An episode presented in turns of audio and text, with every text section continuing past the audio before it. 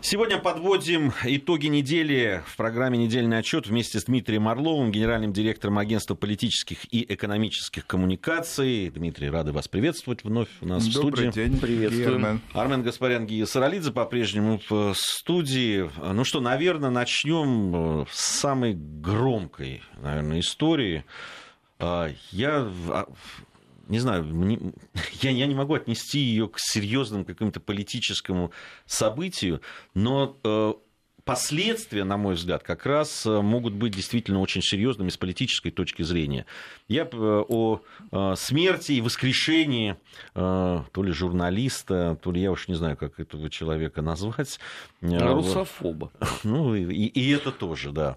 Хотя сталкивался с ним и, в общем, в как какой-то мере даже, а, ну, там, был не, не поклонником таланта, безусловно, но, но читал его а, его э, э, писание по поводу и э, чеченских войн, и конфликта в Грузии в 2008 году. А, ну, на ваш взгляд, все-таки, Дмитрий, что произошло, да, там существенно, сущностно, угу. и какие последствия? Ну, произошло много чего. Мы обсуждали с вами в этой студии э, вопрос о том, когда же, собственно, э, вот этот ну, масса лжи или э, значит, большие куски лжи, которые накапливаются, так сказать, там на весах истории, да, когда это значит, завершится и восприятие так сказать, граждан, там, в том числе на Украине и на Западе, радикально изменится. И мы с вами предполагали, что вот я, точнее, предположил, что накопление будет происходить, и рано или поздно, значит, э, все это повернет вспять. То есть доверие будет потеряно к этой э, истерии, к пропагандистской машине. Ну, это произошло достаточно рано. А, вот как раз на этой истории мы видим, что потеряно доверие к вот этому мифу о Украине, об Украине, которая сама которая воюет, которая... Это ведь главное, что здесь произошло. Потеряно доверие к э, тезису о том, что Россия вот, э, значит, агрессор, э, вторгается, убивает и так далее. Ну, а, так сказать, сама механика этого события, она казалась очень незатейливой и, ну, для меня, честно говоря, удивительной. Я хочу напомнить один из мне, мне в, этом, в этом, так сказать, э, случае он сразу вспомнился. Э, значит, роман э, Агаты Кристи «Убийство Роджера и Кройда». Я хочу напомнить, что там в начале, перед тем, как все, собственно, совершается, значит, Пуаро получает телефонный звонок. И некто, ну там дальше уже было расследование, кто же именно, звонит с сообщением о том, что в этом самом доме Роджера Кроида, собственно, совершается убийство. Зачем? Задавался вопросом Эркюль Паро на протяжении, собственно, половины романа. С ним вместе напряженно задумывались мы, а, читатели или там зрители. Он многократно экранизирован. Это одна из лучших, э, один из лучших романов э, Кристи. Вот, собственно, вопрос о том, зачем была эта инсценировка убийства, он э, собственно, и составляет здесь главную проблему. Никаких а, криминалистических или оперативных или каких-то еще надобностей в это не было. Ну что, на Украине было. никто в принципе заранее не просчитывал возможные негативные сценарии? Это, это трудно сказать. Я вот не являюсь криминалистом, хотя сдавал э, в свое время э, дисциплину уголовное право, процесс криминологии когда-то э, в, в институтские годы. И я вам должен сказать, что э, нельзя спровоцировать убийцу имитацией убийства. Это смешно. И аргумент о том, что значит, э, убили, э, так сказать, ну, значит, имитировали убийство Бабченко, чтобы э, значит, заказчик сформулировал предложение по поводу остальных, там, то ли 30, то ли 40 убийств. Это 47 тоже, уже объявили. 47. Это тоже выглядит анекдотически, потому что значит, любой а, киллер, а, он совершенно очевидно в человеческой психологии, он хотел бы, я думаю, получить информацию о всем заказе целиком. Ну, просто для того, чтобы торговаться.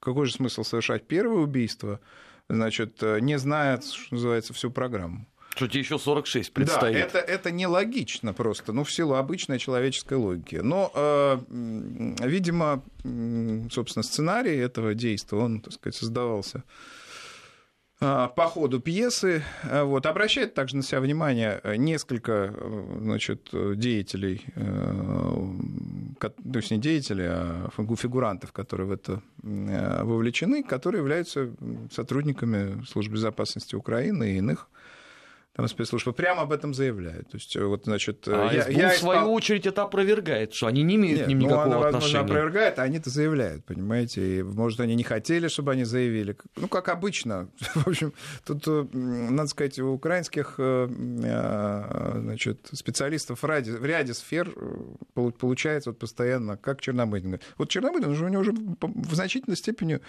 такой проукраинский, да, менталитет. Хотели как лучше, хотели России, ну вот, ну... Получилось как всегда. Как всегда. И, значит, вот то, что а, звучат заявления о том, что Значит, и там один фигурант был, значит, был причастен к СБУ, и второй, и третий. Вся цепочка, получается, сконструирована значит, спецслужбами. И где же он тот заказчик, который, так сказать, его так и, так и не могут найти, который не связан с... Э, ну, здесь же ведь еще одно есть. И, а, значит, э, я закончу просто, так сказать, свою мысль. Э, доказать убедительно или хотя бы неубедительно, что э, Россия причастна к э, значит, этому действию э, ни украинским спецслужбам и правоохранительным органам, ни украинским медиа, очевидно, не удалось. Причем это очевидно не только для там, нас или значит, государственных СМИ, скажем, российских. Это очевидно там, для, для западной элиты, для западных СМИ. Вот, э, люди откровенно смеются. И это, а, значит, вот этот переход от там, трагедии, от осмысления Украины себя, своего места в мире, своей истории к фарсу, откровенному фарсу, он произошел очень быстро, и вот мы, собственно, его а, наблюдали. Я уж не говорю о том, что э, какая часть, значит, людей, которые ориентированы на благоприятное отношение к э, так называемой революции достоинства здесь, в России, как они, так сказать, ну, во, во что они были превращены, так сказать, как им приходилось утираться, либо отказываться от этих значит, идеалов. Это все э, выглядело катастрофически. То-то и дело, Дмитрий, я, вот вы говорите, не сумели доказать. Я, честно говоря, даже не увидел попытки доказать. Ну, то есть, э, когда нет, люди... Нет, не, да... Я имею в виду не доказать в суде, а доказать хотя бы ну, ну я и говорю про это. Даже вот в публичной... А на суд тоже будет интересно посмотреть, если до него дело дойдет. Не, ну они обещают раскрыть ну энное количество подробностей 7 июня. Армен, я тоже небольшой специалист, даже меньше, видимо, специалист вот в таких уголовных делах и в, в криминалистике, а, нежели Дмитрий, но а, и там своя журналистская моя какая-то там биография и опыт общения с людьми, которые имеют отношение. Единственное, для чего вот э, создаются такие операции, продумываются, планируются и Э, превращаются в жизнь, это для того, чтобы э, путем вот такой вот э, инсценировки выявить всю значит, цепочку. цепочку да, до заказчика. Это все делается, и в момент, когда, если она удачно проходит, то, собственно, в тот момент, когда клиент оказывается живым, да, да, живым и выходит и, и объявляет, что он живой, все уже не то что изобличены, но уже обычно арестованы вплоть до, значит, ну, конечно, там, это, должно, это, это, единственное, это единственный да. смысл этой это операции. Это должно было иметь очевидный смысл. Вот, так сказать, воскресший э, Бабченко, но вот она цепочка, вы совершенно правы. Вот он вот заказчик, он, исполнитель, вот он, да. организатор. Вот здесь сказать. мы их взяли, вот здесь мы да, их встретили да, с ними да. и так вот, далее. Вот кафе, в котором да. они встречались с русскими агентами. Конечно. Вот русский агент. Ты, вот деньги. Ты вот же... там Э, значит, средства, там все. Но это все, ничего этого нет. Ничего этого нет. Это предъявляется сразу, Армен, в том-то и дело. Не завтра, не послезавтра, конечно, не через месяц. Конечно. Нет. Поэтому это все э, сейчас попытки, и для всех это очевидно. Это попытки каким-то образом выкрутиться из этой ситуации, понимаешь? Просто вот каким-то образом э, все-таки оправдать свои действия. Это как на программе у Володи Соловьева сидел Кофтун, господин, и говорил нам, подождите, подождите, мы вот вам все расскажут, говорил он, надувая щеки, понимаешь? Я с этим согласен. Но вот обратите внимание, а, вот британская печать разгромной критике подвергает историю с Бабченко, да. разбирая вот по пунктам буквально. Да, да. Но заметим себе, что она не делает ровно то же самое в случае со Скрипалями. Это да, это обращает внимание на себя. То есть они разбирают Бабченко, и все недовольны, а по полу Скрипаля все молчат. Ну, так сказать, придет время, разберут и Скрипалей. Давайте вспомним, что в бэкграунде западной прессы такие истории, как Уотергейт, такие истории, как, э, значит, э, э, скажем аккуратно, криминальные аспекты или там неочевидные аспекты деятельности кабинета Тейчер. Да, прошло там несколько лет после, там, допустим, программы приватизации, которую Тэтчер осуществлял. Ну, сказать, многие аспекты были выяснены. Ну, я уж не говорю про вот этот самый, так сказать, знаменитый э, значит, сюжет с э, прослушиванием да, в офисе Демократической партии и, и Уотергейтский скандал. Так что э, понятно, что западная пресса зависима корпоративно, либо от, от корпораций, либо от властей соответствующих стран, но э, рано или поздно, и мы видим, что не так уж, в общем, много времени прошло, Э, тайное становится э, явным, и никакая э, медийная поддержка, кстати, никакие заявления там таких деятелей, как Киселев и Гонопольский, которые пришли и якобы их убедили в том, что они были в каких-то списках. Кстати, в списках нет до сих пор, между прочим. Вот, значит, ничего это, ничто из этого не в состоянии изменить картину, которая уже сложилась. Абсолютно Гей прав. В таком случае все должно было сделано быть одномоментно. Скажи... И все должны были быть показаны. Если инсценируется гибель этого человека, это должно быть ясно и определенно оправдано. Мы такого не увидели. Э, Дмитрий, вот вы говорите, что это некий поворотный пункт, я так понял. А, в... Да, да, я, в... Дум, я думаю, да. Теперь будет очень сложно, и, собственно, сами э, сторонники э, там, той же, так сказать, незалежной или да, сторонники много чего, да, что что в свою очередь рождает противников да, в нашей стране, а, они говорят о том, что теперь что не скажи, будут говорить, а вот, значит, Папченко, там, или а вот Скрипали. Ну, извините, если ты а, значит, да и сирийская эта история с э, химической атакой. Да, вот все это, все это, да, все это вместе создает э, весьма неблагоприятную картину. Можно, понимаете, э, как написал один из коллег моих, по-моему, удачно, Значит, э, мы видели множество провокаций с убийствами. Это первая, нет, вторая. Это вторая провокация без убийств. И она выглядит очень неубедительно. Не, ну то, что действительно пресса... И я думаю, что на Украине не ожидали это, и судя по их реакции, они не ожидали того, что э, произошло там в той же... Особенно, я так посмотрел, самая ярая была как раз британская пресса. Не знаю, может быть, это как-то со Скрипалями связано. Они решили уже, что бывает и хуже. Нет, вот. я думаю, это дело это связано с традициями все таки британской журналистики. И BBC, и э, ведущие британские газеты, та же Times, например, они у них очень жесткие э, традиции, они меньше связаны, с, как правило, с собственниками, в отличие от э, газет американских, меньше колеблются, так сказать, э, в зависимости от каких директив.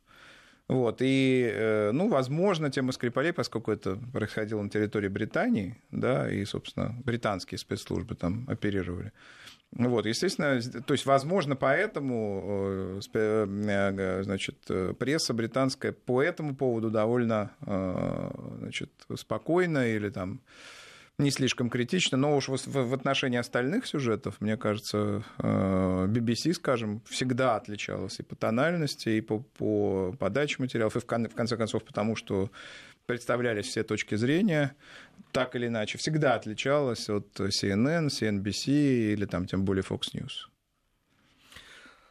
А, к другой, давайте перейдем к другому сюжету.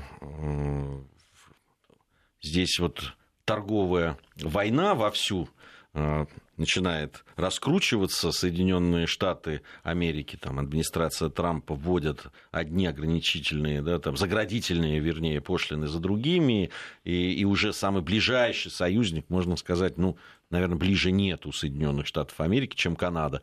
Да, там прозрачная граница, фактически ну, в, чуть ли не составляющая часть еще Соединенных Штатов, но все-таки государство независимое и вместе с Францией подает уже в суд ВТО а, на Соединенные Штаты Америки. Китай очень серьезно тоже готовится. И недаром, буквально сегодня, по-моему, в Пекине э, очень резко ответили Соединенным Штатам. Правда, там идет речь о размещении вооружений на спорных островах в Южно-Китайском море. Вот, и КНР считают, что вправе вести на своей территории любую деятельность. Но мне кажется, это тоже, вот эти заявления, они тоже связаны и с экономикой в том числе. А в большой статье, в, как раз тоже, если уж упомянутой на британской прессе, э, довольно таки такие, ну, сумрачные, я бы сказал, прогнозы по поводу того, что если все это будет развиваться, это может привести к хаосу в международных э, торговле, э, просто подрыву всех отношений и вообще говорят о закате э, эпохи глобализма в экономике, я имею в виду ну, экономически. Вообще ведь начало, так сказать, этой глобалистской эпохи положило в свое время Соединенные Штаты. Ведь Бреттон-Вудские соглашения, в которых, между прочим, участвовала СССР, до того момента, как стало ясно в некоторых деталях, значит, э, присоединения к валютному союзу, надо было привязать нашу валюту к доллару очень жестко. И Сталин на это не пошел и сделал, в общем, наверное, правильно. Вот, так э, Бреттон-Вудская система, ГАТ, значит, Генеральное соглашение о тарифах и торговле, МВФ, э, всю, там много чего еще, все эти институты, они были созданы после войны при доминирующей роли Соединенных Штатов. Вообще логика свободной торговли, она весь 20 век а, Соединенными Штатами активно транслировались. Транслировалось и самым, пожалуй, ярким здесь был э, транслятором Вудро Вильсон, так сказать, с его принципами, да и, собственно, э, Франклин Делано Рузвельт многое для этого сделал. А, ну и, э, так сказать, монетаристские рыночные теории 70-х, 80-х годов, они тоже основывались на свободном рынке. В общем, короче говоря, свободный рынок – это альфа, омега и центавра. Значит, э, а, американской политики, американских взглядов на жизнь, вообще американской цивилизации 20 века, мы видим, что в 21 сейчас при Трампе происходит возвращение к Рузвельту, к другому, Теодору Рузвельту, одному из, так сказать, авторов протекционизма американского. Вообще протекционизм тоже в Америке был когда-то довольно силен, Э, когда речь шла о том, что надо защищать исключительно свои интересы, нужно заниматься только западным полушарием, не надо лезть в Европу, нужно делать здесь торговые дела только на своих мелких рынках. Но это было давно, во времена вот доктрины Монро еще, так сказать. Вот. А, именно, по, кстати, по имени госсекретаря Монро взяла э, значит, свой псевдоним Марилин Монро.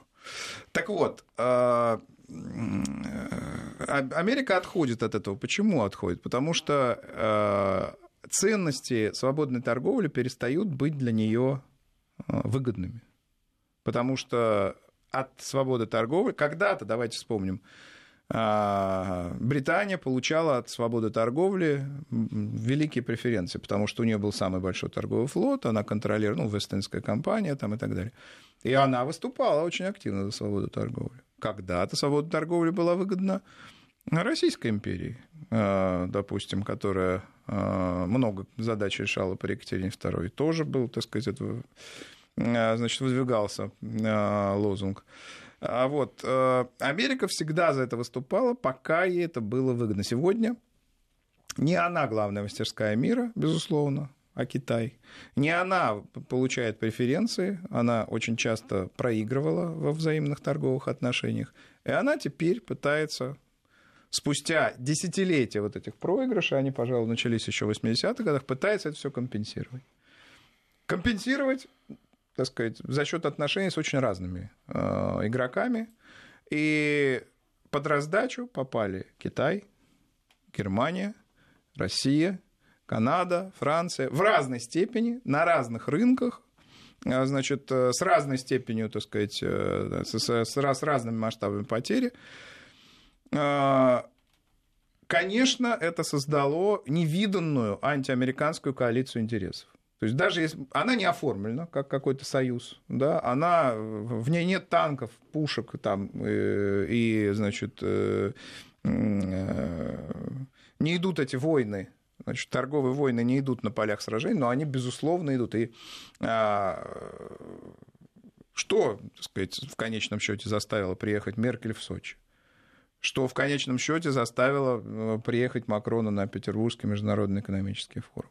Что заставляет вступать в диалог с Россией, и не только с Россией, многих э, других э, деятелей мировых? Именно вот эта политика Соединенных Штатов, она узкокорыстная, вот такая местечковая, можно сказать, протекционистская в том стиле, как протекционизм понимали в XIX веке. Это довольно унылая доктрина, и дело не в доктрине, конечно, а в том, что э, Трамп себя ведет действительно как слон э, в посудной лавке, испорчены отношения с многими державами, разрушены союзы, которые создавались там десятилетиями, вот, э, ну или во всяком случае поколеблены очень серьезно. Э, и нет пока оснований полагать, что Трамп или американская администрация в целом откажется от этой политики на каком-то этапе. То есть, ну, видимо, будет э, сказать, добиваться значит, определенных целей, защищая американское автомобилестроение, американскую металлургию, там, так сказать, другие но он же отрасли. рискует, с одной стороны, он одни отрасли защищает, которые нужно защищать, а те отрасли, которые импортируют, он их подставляет. Это, это во-первых. Во-вторых, э, есть подозрение, да, и оно не беспочвенно, что американская промышленность в некоторых ее секторах, и уже ее не поднять. Ну, просто она э, привыкла... Э, лежать. Привыкла лежать и привыкла к тому, что, так сказать, есть другие э, игроки намного более конкурентоспособные. Например, э, Япония, если говорить об автомобилестроении, а про, про металлургию мы уж не говорим, сколько там игроков. Или про Китай. Там. В общем, э, э, тут множество последствий опасных от потери интеллектуальной собственности до значит, э, жестких ответов со стороны э, стран, на интересы которых Америка задевает. И они происходят и еще будут происходить в ближайшее время. Хорошо. А, Дмитрий Орлов, напомню, у нас сегодня в программе недельный отчет. Подводим итоги недели. Э, Дмитрий Орлов, генеральный директор агентства политических и экономических коммуникаций. Арман Гаспарян и Гия Сарлидзе также в студии Вести ФМ. Сразу после новостей я предлагаю о внутренних некоторых делах наших поговорить. Недельный отчет. Подводим итоги. Анализируем главные события. 17.34 в Москве. Армен Гаспарян, Гия Саралидзе. У нас в гостях э, в программе «Недельный отчет» Дмитрий Орлов, генеральный директор агентства политических и экономических коммуникаций. Подводим итоги недели в, к внутренним делам. Сразу в нескольких наших регионах появились новые губернаторы. Да. Э, все обращают внимание на то, что они похожи довольно. Не только, кстати, по своему там образованию, это, но, но и даже внешне э, указывают на это. Но э, если серьезно, ну, действительно, они практически все окончили курсы высшей школы госуправления по подготовке кадрового резерва, да, там принимали участие, чуть ли не в одном потоке были все. Ну, вот что скажете вообще, что это означает? Э, в э, некоторые из э, губернаторов, которые там пошли либо на повышение, либо сдвинуты, довольно хорошие имели позиции в своих губерниях, ну, тот же Кобылкин, например. В... Ну, да, или Томенко, вице-губернатор да, Красноярского края. края да. Ну, здесь мы видим несколько, так сказать, трендов. Прежде всего, оценены причем в значительной э, степени оценены, что называется, э, сверху, да, э, может, они оставались бы в своих регионах и подольше, да, оценены губернаторы Хмао и Янау. Ой, простите, значит, губернаторы Тюменской области Янау, да, Якушев и Кобылкин, которые получили назначение на губернаторские посты, на, на министерские посты, и Это оценка их губернаторских как раз способностей, активности. А в случае с Якушевым, значит, это очевидная оценка и там его усилий в сфере привлечения инвестиций, благоустройства и консолидации элит. Давайте вспомним, что до прихода Собянина в Тюменскую область, а Якушев преемник, да, Собянина, элита как раз там большой раздробленностью, так сказать, и большой конфликтностью отличались. Ему удалось это все выстроить. А при этом а, а, та же, так сказать, э, при, при этом сохранялась автономия элит Ямало-Ненецкого и Ханты-Мансийского округов, которые, напомню, входят еще в Тюменскую область. Это сложность вот этой самой тюменской матрешки.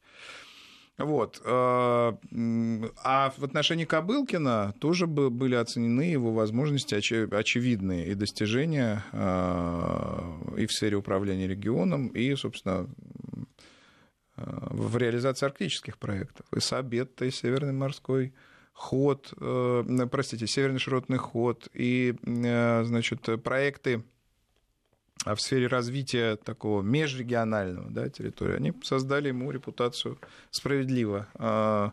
Одного из тех, кто действительно драйверов развития, таких э, людей, с которыми развитие было связано. И вот они министры, а навстречу, то есть на смену пришли люди из их команды, из их команд, да, значит, изначально были большие споры. Будут это местные люди, будут это не местные люди, в какой степени это люди будут э, прямо связаны с командой Кобылкина. Что оказалось, что э, значит, это люди из команды МОР, которые, кстати, по рейтингу нашего, вот недавно мы делали рейтинг с АПЕКС Высшей школы экономики эффективности управления в городских округах. Вот э, Тюмень была на втором месте после Казани.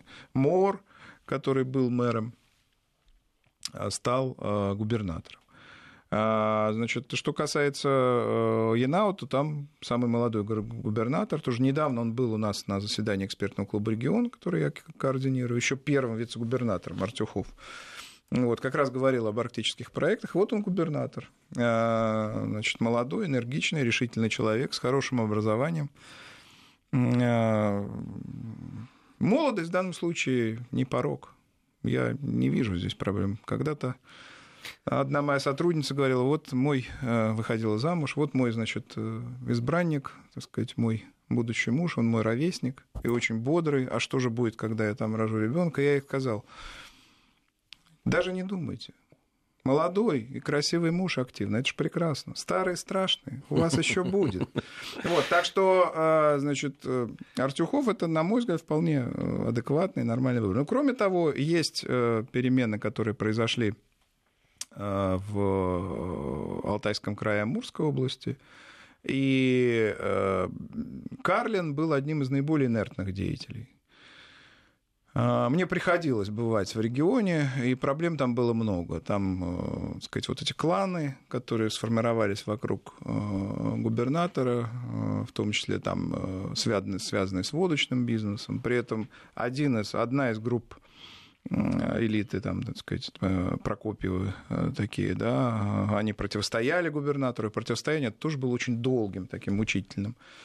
Вот. Э, ну и, по-моему, Карлину, по большому счету, в последнее время мало что было нужно. Он, с точки зрения развития региона, он такой же досиживал, что называется. Так что решение это абсолютно адекватно. Э, вот. Ну и по, по Амурской области пошел на повышение Козлов, но тоже он там не снискал никаких серьезных, так сказать, э, серьезных достижений. Быстро, быстро назначены в Рио губернаторов, из них вот стоит обратить, конечно, внимание на Томенко, который был вице-губернатором Красноярского э, края, э, выходец из Норильского никеля, такой менеджер современный.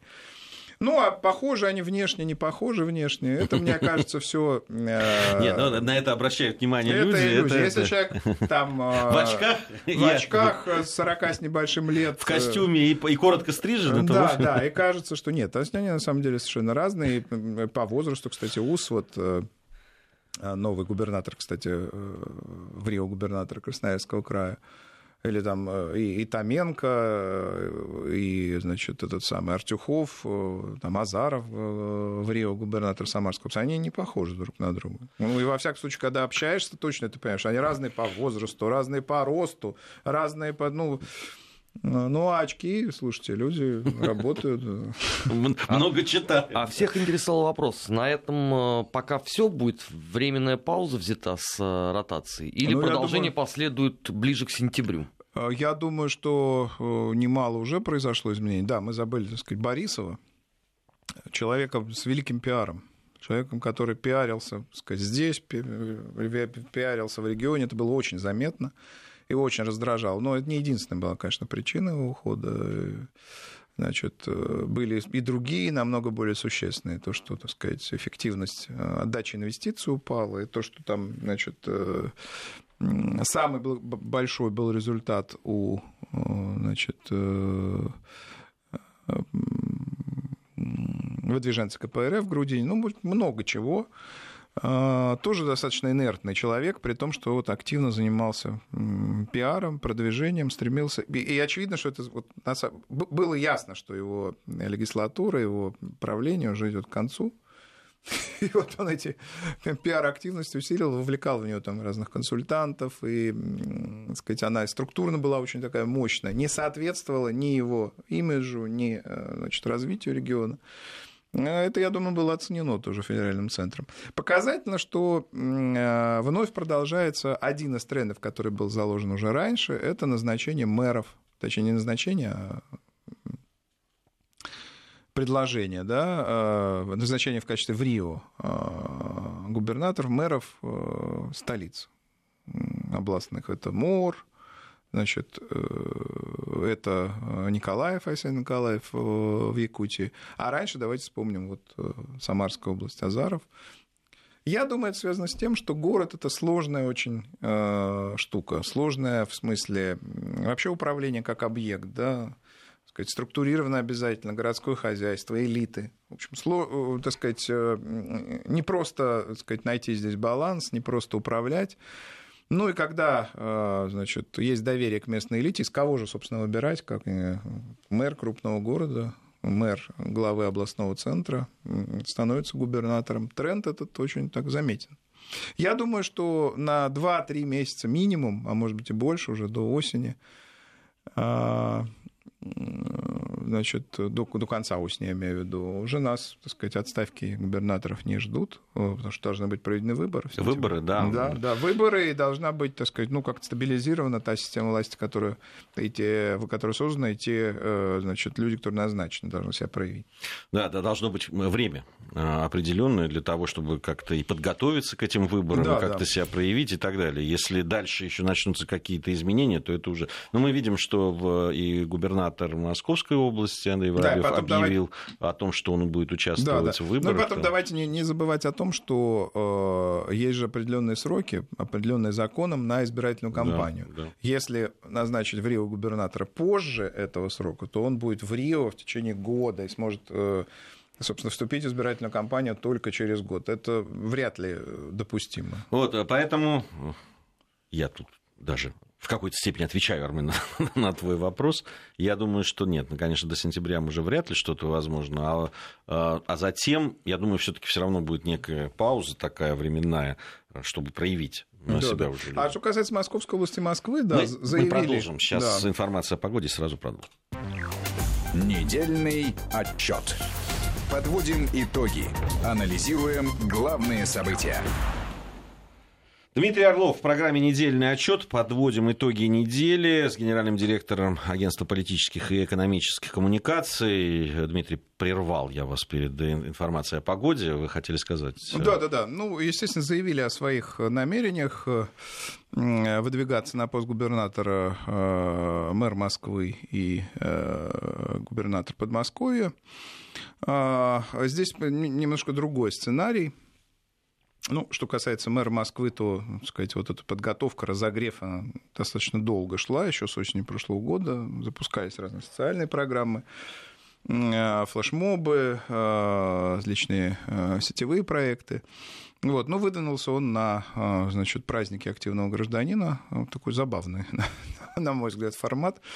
Не всеми был замечен, но те, кто заметили, вполне позитивно, сказать, особенно представители таких новых молодежных сред, позитивно это оценили. Ну а губернатор Подмосковья, собственно, выдвинулся сам, а, показательно, что публично а, ни того, ни другого а, президент не поддержал. Вот. Это не означает, что у них нет поддержки президента как фактора. Да? Но, возможно, это что-то как-то было сформулировано в ходе значит, э, ну, и это не значит, разговоров. что этой поддержки не будет. Да, да конечно, да. Ну, это безусловно. Но на данном этапе, да, то есть до, до выдвижения этой поддержки не, а, значит, не случилось.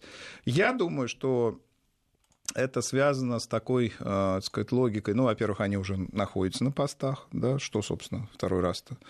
Вот. А во-вторых, э, ну, некоторая такая э, дистанция в том смысле, что они э, достаточно такие политические тяжеловесы уже, да, политики, и, ну, они должны, собственно, населению сами показывать свои там, достижения, а, возможности, так сказать, предвыборной программы а, и так далее. Ситуация различается в двух этих субъектах федерации, которые собственно, нам близки находимся, да, здесь. Если в Москве, э, в общем, э, вряд ли можно говорить о какой-то серьезной конкурентной компании, Собянину, ну, во всяком случае, сегодня, да, по, по заявлениям, противостоят либо какие-то откровенно э, ну, малозначимые с точки зрения поддержки. Можно здесь чуть-чуть поподробнее. Либо, либо фрики. Все, а, да, все, да, вот да. здесь у нас а, а, ведь выборы мэра давно уже несистемная оппозиция выбрала в Москве, ну, считая, что это все-таки в какой-то степени их там да. вот вотчина. История, не, да. не, непонятно, на чем это основано, ну ладно. Вот. А, они все время пытались как-то все-таки договориться, выставить единого кандидата и так, так далее. праймерис-то в результате они организовали или нет? Слушай, они ничего не организовали. В итоге праймерис. они разругались все. Никаких они выдвигают праймерис. минимум четыре уже кандидата известно. Вот да, несколько этого. периферийных игроков. Это Митрохин, это Гудков, э, Красовский, так сказать. Возможно, будет, будет еще и Яшин. Тут трудно сказать, кто до, кто до финала дойдет в качестве кандидата в кандидат. В общем, конечно, эта компания, она а, Значит, это... Проблемой для Собянина становится, э, для его, так сказать, э, технологической команды, становится, собственно, доказать, что выборы конкурентные, что, да, и создать дополнительную мотивацию для людей прийти.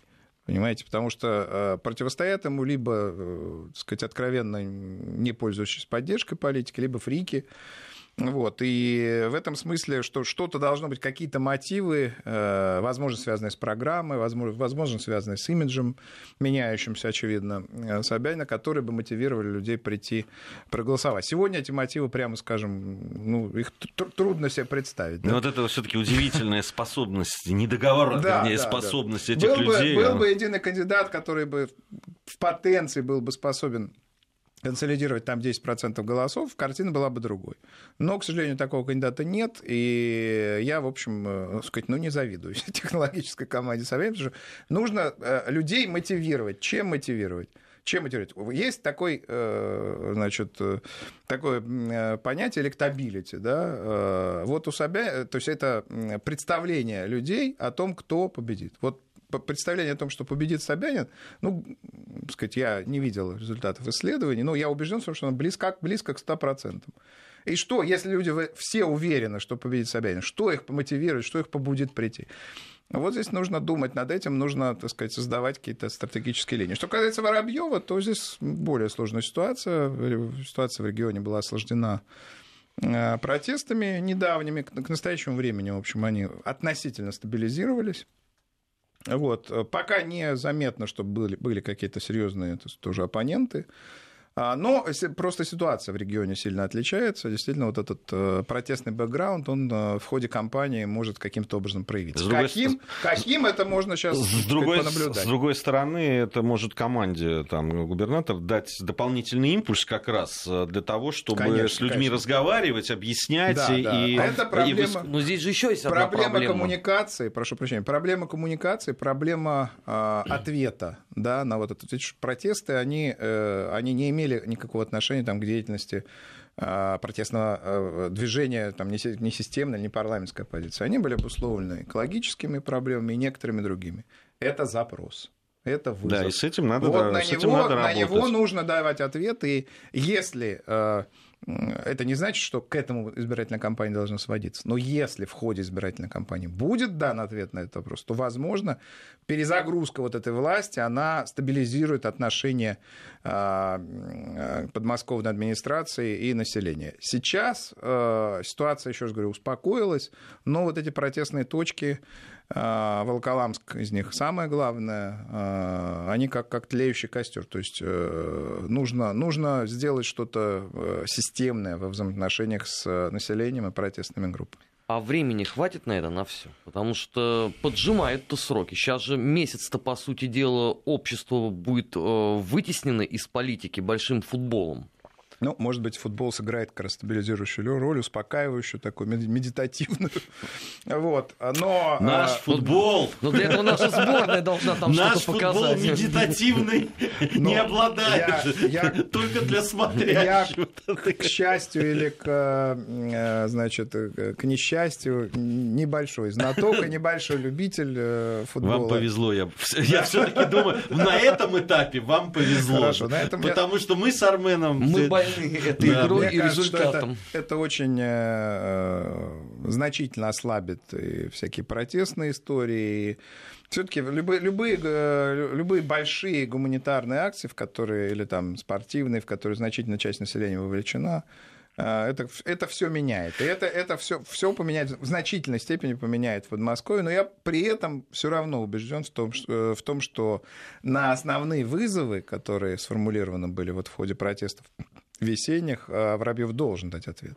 А, раз уж заговорили о чемпионате мира, все-таки большое такое э, грядет событие. В да. данном случае это не подведение итогов недели, а скорее какие-то анонсы. Но, на ваш взгляд, вообще вот э, проведение чемпионата мира, это э, понятно, что с разных точек зрения, там здесь есть и плюсы, и минусы какие-то, наверное, кто-то находит в этом. Но вот с вашей точки зрения все-таки, что ну, это я для думаю, страны что значит? это, конечно, плюс. Это туристический поток, это, значит, э, э, налоги, которые, поступления налоговые, которые резко возрастут от продажи там чего угодно. Всего, что продается, начиная там от еды, заканчивая гостиничными номерами. Это возможность создать новые туристические маршруты. Э, это возможность показать товар лицом, в смысле Россию показать. Потому что многие же сейчас, так сказать, по-прежнему, особенно в ходе пропагандистских акций последних там двух-трех месяцев, а, видят в России империю зла. Ну, значит, страну, в которой лежит снег, значит, э, медведи ходят там, так сказать, по улицам, э, шапки-ушанки, водка там и так далее. Вот эти представления, они до сих пор э, так сказать, у, особенно у консервативной аудитории есть. И я думаю, что и телеканалы мировые, как, как, которые значит, э, будут показывать, собственно, нашу страну. И люди, которые здесь побывают, конечно, у них э, создастся совершенно другое так сказать, представление, впечатление. Это не только, я думаю, о крупных городах. Страна, она, может быть, конечно же, имеет проблемы, но у нас есть что посмотреть, и она совершенно не отсталая, она не лежит там в разрухе, значит, не... Короче говоря, все в гости к нам, посмотрите, Значит, откройте для себя Россию, новые туристические я, маршруты я... и потратьте деньги. Я... Они нужны нашему они, бюджету. Куда же они денутся? Это только англичане, которые там тысяч тридцать, наверное, приедут. Представляете, сколько пива выпьют? Вот пиво, да. А, что касается вот открытия новых маршрутов, между прочим, это не только для маршруты не только для в, туристов и людей, Конечно, которые любых. приедут из-за, числе- границы, в том числе и внутри. Мои, да, да. мои коллеги, очень многие, просто открыли для себя, я еще нет пока, но я надеюсь, что побываю там, это Саранск. Все говорят, что это просто потрясающе, Да, с невероятной... недавно. Он а, сильно изменился. Я был несколько лет назад и был недавно. Сильно изменился. Ну, дело не только в э, Мордовии-арене, прекрасном э, комплексе, там, и так далее. новые гостиницы, в том числе пятизвездочные. Э, Значит, э, Там, говорят, другой- потрясающая уютная атмосфера Да, вообще. другой облик города, значит, э, другие дороги, э, вот. Так что, да, да, это одно из мест, которые, э, как это, э, есть вот э, гнилые местечки, э, глухие углы. Вот э, Мордовия смени- изменила свой имидж, э, надо сказать, радикально, и не только имидж, там, там и экономика кардинально меняется, но имидж она изменила, и я думаю, чемпионат мира по футболу это шанс показать, что вот еще одна, так сказать, еще один центр есть в России, который стоит посетить. Спасибо большое. Дмитрий Орлов у нас был в гостях. Совсем скоро программа «Бывшие».